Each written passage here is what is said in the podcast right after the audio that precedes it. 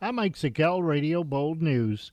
Sullivan County has been awarded $581,960 in state funding for improved operability of emergency communications.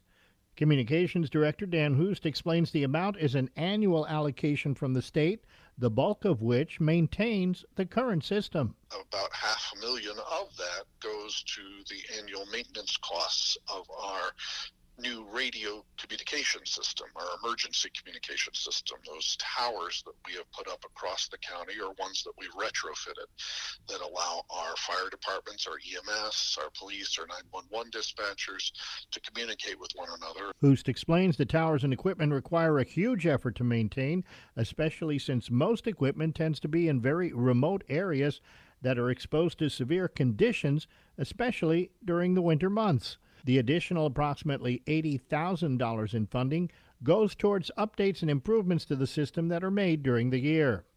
Tomorrow marks the 35th annual Giant Pumpkin Party in Grahamsville.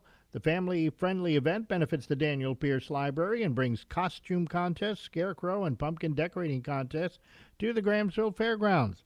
Of course, the Giant Pumpkin Growing Contest brings entries from throughout the state, according to Kathy Bender. We have an official uh, scale that we get from um, Syracuse, and so we get pumpkins that are sometimes eight, nine hundred pounds, thousand pounds. There is live entertainment and adult activities include a craft fair and the Daniel Pierce Library book sale.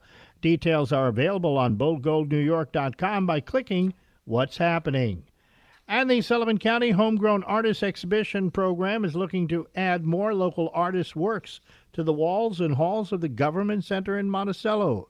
Curator Gene Ivine notes the Government Center is a prime spot to display and appreciate the talents of county residents.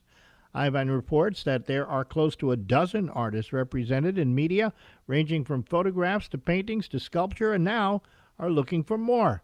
Artist bios and contact information are also displayed so the public can get in touch with the artists.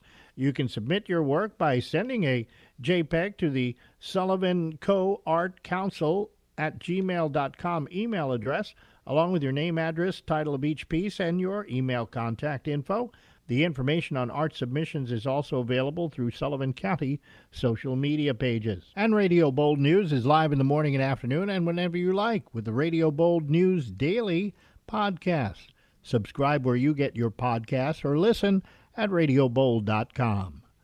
That's what's happening. I'm Mike Sikel, Radio Bold News.